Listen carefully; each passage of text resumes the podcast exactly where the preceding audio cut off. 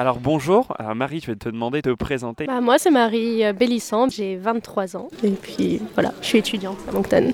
Alors tu es étudiante qui est française, hein, qui vient de l'international. Alors c'est quoi cette, euh, cette expérience aujourd'hui? On, était un petit peu à la découverte, tous, les étudiants sont partis, euh, ont pris le bus scolaire notamment pour euh, faire une sortie et découvrir un petit peu l'activité euh, du sirop d'érable pour venir la, goûter. Qu'est-ce que tu en as pensé? Alors sincèrement, c'est marrant parce que les bus jaunes de scolaire qu'on a pris, c'est pas quelque chose qu'on voit tous les jours en France, hein, évidemment. Puis j'ai adoré, j'adore le sirop d'érable, donc déjà venir voir tous les tous les érables dans le coin, voir comment le- la tire et enfin comment le- la sève est récoltée, c'est super. Puis pouvoir manger de la tire d'érable, franchement, c'était vraiment le meilleur truc qui a pu m'arriver aujourd'hui, je pense. Puis vraiment, non, c'est vraiment une super expérience. Est-ce que tu penses que ça complète ton expérience canadienne? À 100%, oui.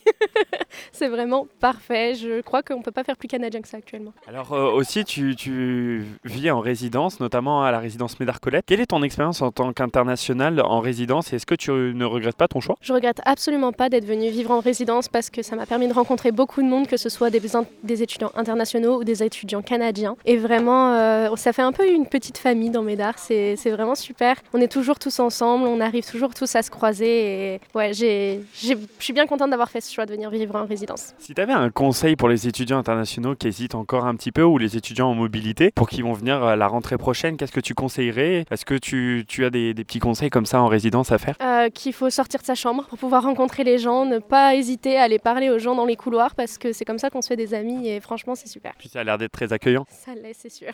Merci Marie.